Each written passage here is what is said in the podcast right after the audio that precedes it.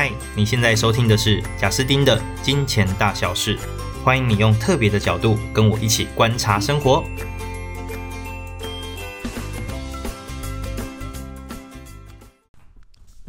嗨，大家好，欢迎来到金钱大小事。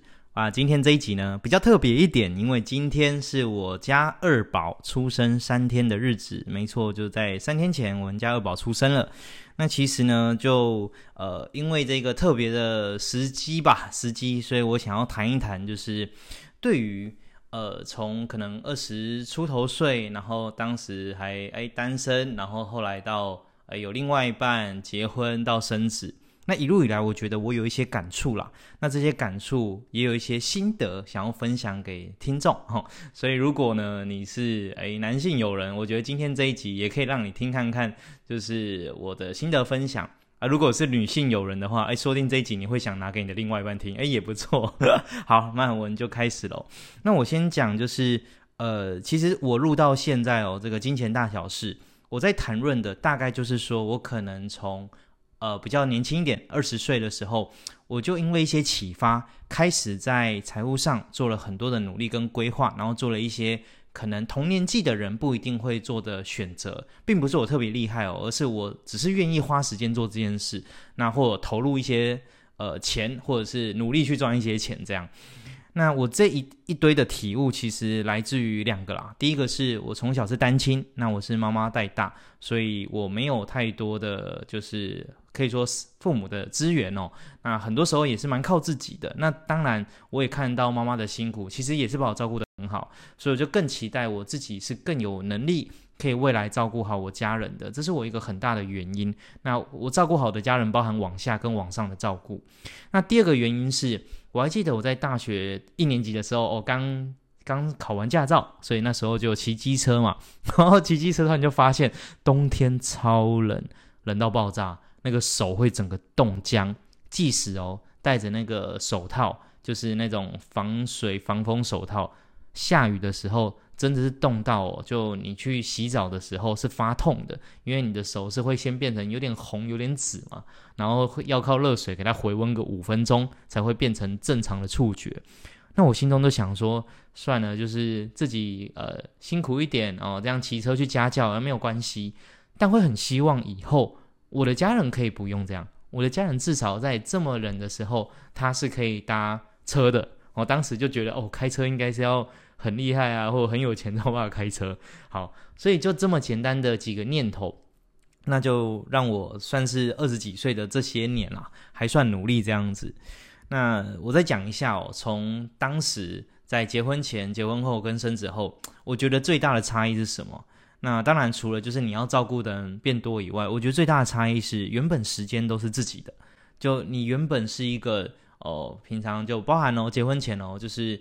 我想到什么时候想回家才回家，所以11点回家12点回家没有关系。那突然想到兴致一来看个电影没有关系，然后或者是兴致一来去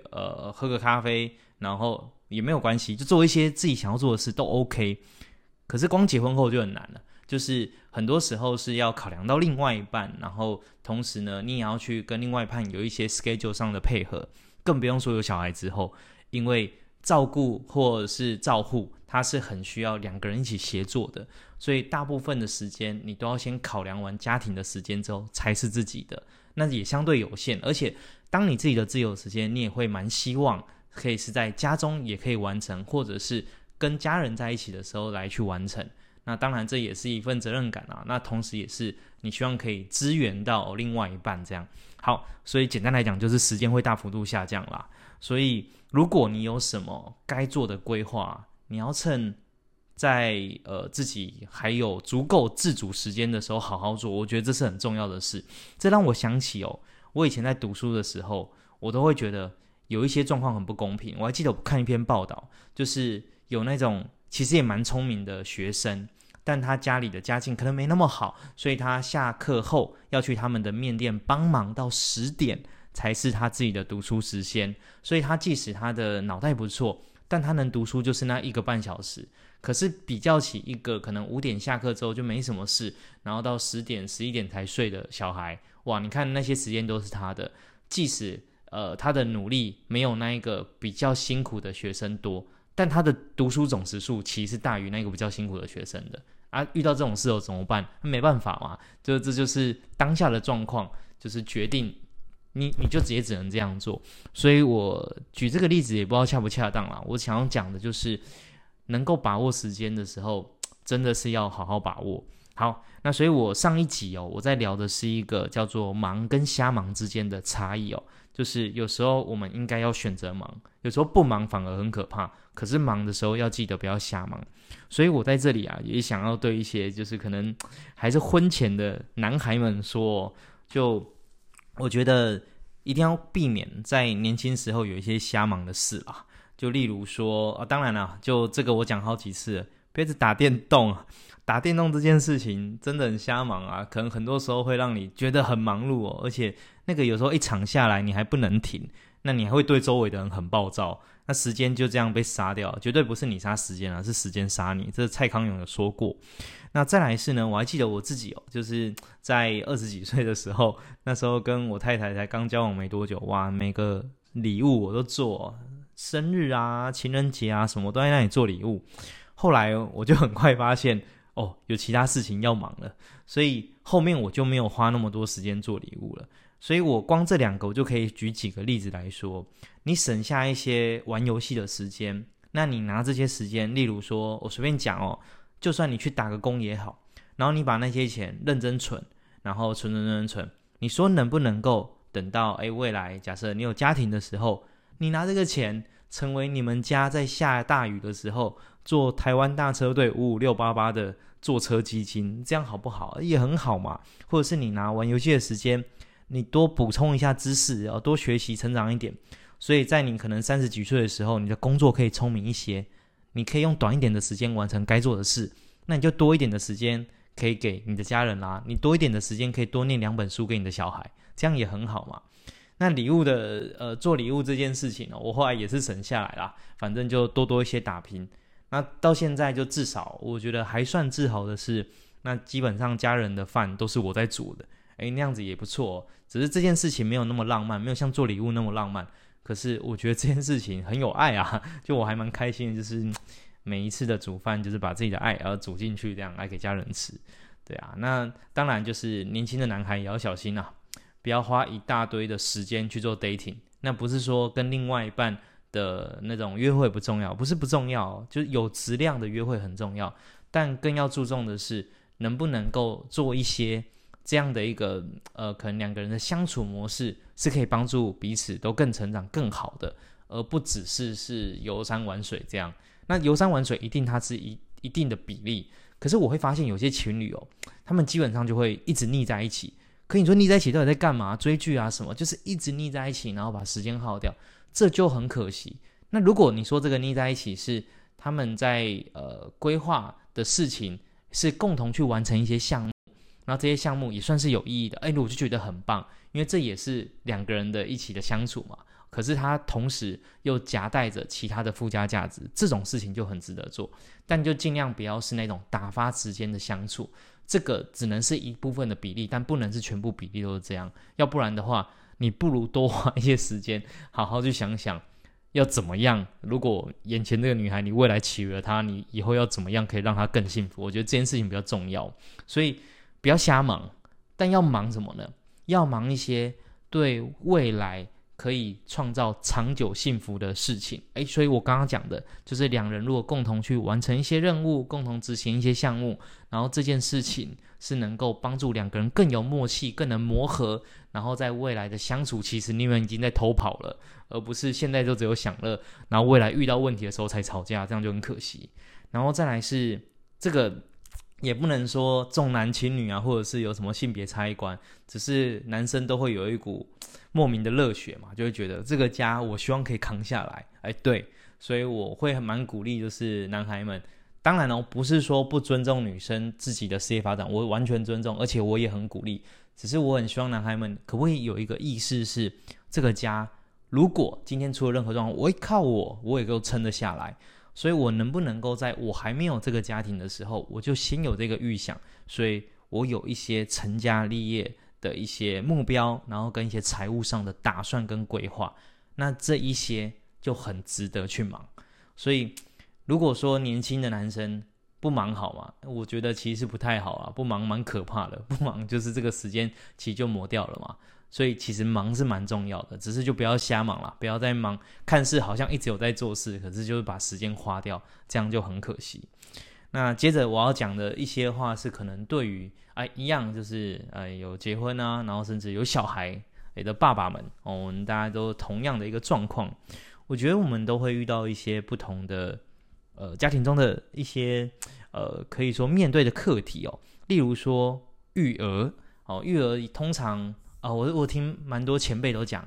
那种结婚不算什么啦，你发现你跟你交往很久的，你结婚后你根本感觉没差，真的有差哦，是你小孩出来之后你就觉得有差。因为我完全能理解哦，因为就变忙碌了嘛，然后同时自己的时间又变得更少了嘛，所以没有配合好就很容易暴躁，很容易吵架嘛，然后育儿的方向可能也不一样嘛，很多观念又要吵架等等的。那我先谈育儿这件事哦，我自己的育儿这件事啊，我心中有一个非常明确的认知哦。那当然因为我家太太自己本身也是老师，然后她也对育儿这件事她很用心的在看书或看一些文章啊，一些讨论，所以我相信她在这一段的学习啊跟她的判断都会比我精准。那加上她当然是我很信赖的人，所以我对育儿这件事我的第一个重点就是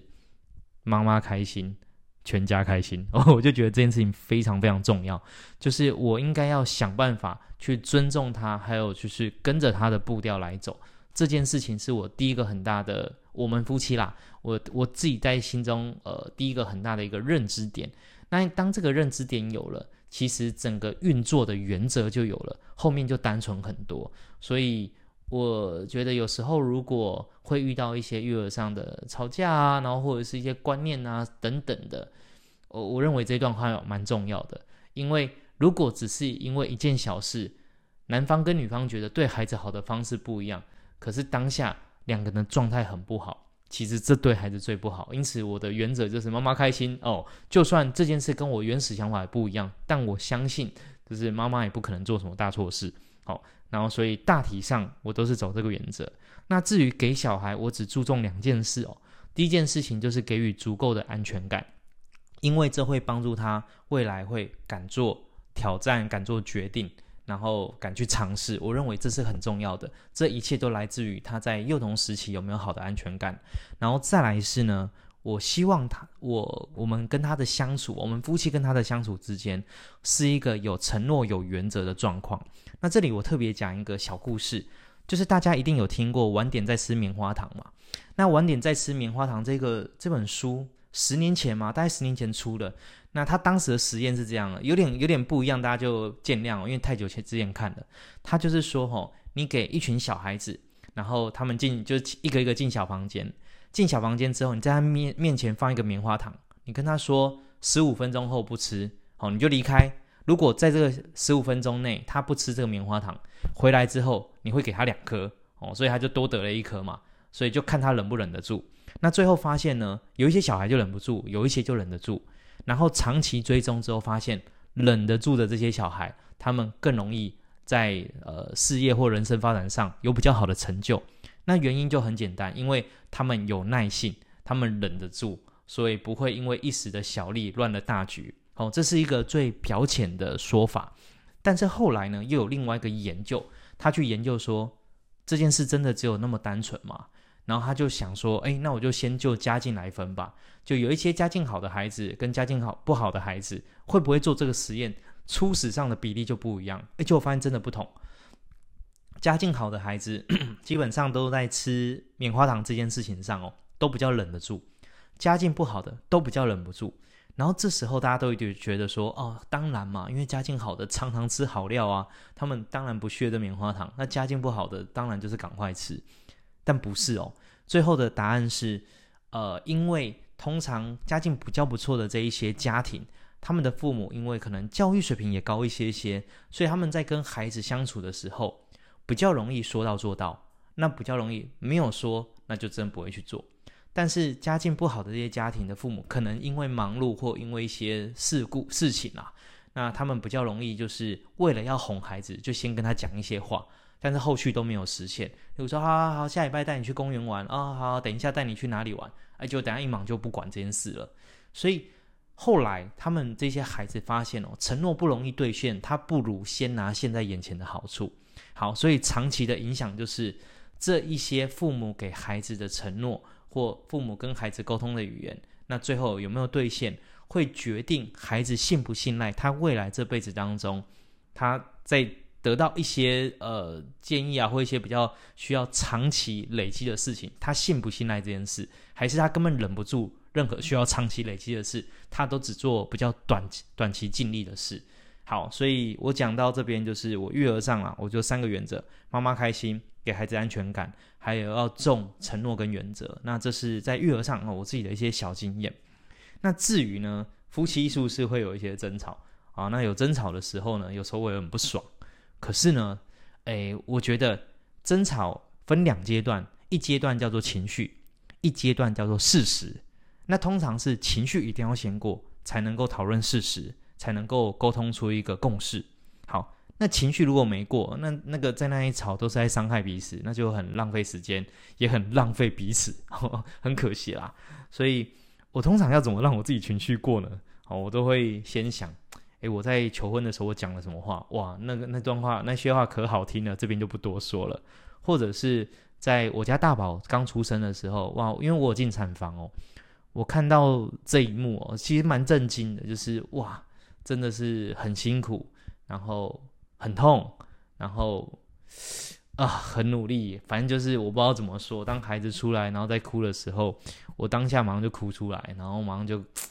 看着我家太太，我心中就觉得，就是你这么努力，你这么为了这个家付出了这么多，那我一定在未来一定要好好的带你这样子。所以光是我求婚的那一段话，或者是我家大宝出生的这一个当下这个片段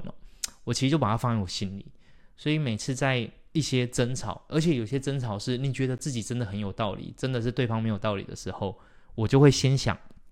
这两个片段，这两个片段就会帮助我不要只是争一口气，而是先平缓下来，然后再去讨论。那我觉得这对我来说是一个非常好在讨论事情上就是可以完整完美的一个好方式，所以分享给大家。那再来是有一些爸爸一定都会觉得说假设啦，妈妈假设是全职在照顾孩子，那有些爸爸可能就会是经济支柱嘛，所以都会觉得我外面很累了，然后回家之后，假设另外一半又要求你就是要陪伴孩子什么什么，然后因为一些事情可能跟你 argue 生气，那你可能就会觉得你到底知不知道我在外面很辛苦了，然后回来还要就是也有陪伴，也不是没陪，然后怎样怎样，结果你还要念我，然后就很气什么的。就通常这时候很容易就是爸爸心中就会各种委屈然后假设真的是妈妈是全职妇女的话，全职妈妈的话，就是爸爸心中会各种委屈，然后这时候就很容易又要吵架了。这时候我只能说建议假设心中有任何不平衡的爸爸，你就一整天就靠自己带孩子，就没有任何帮手然后妈妈就出去，就你就这样一次就好，那你就一整天自己带，你就能够理解，就是假设你的孩子不是那种很大的，是那种可能还在小学之前的，那也没有就是也还没有去就是幼儿园的这种，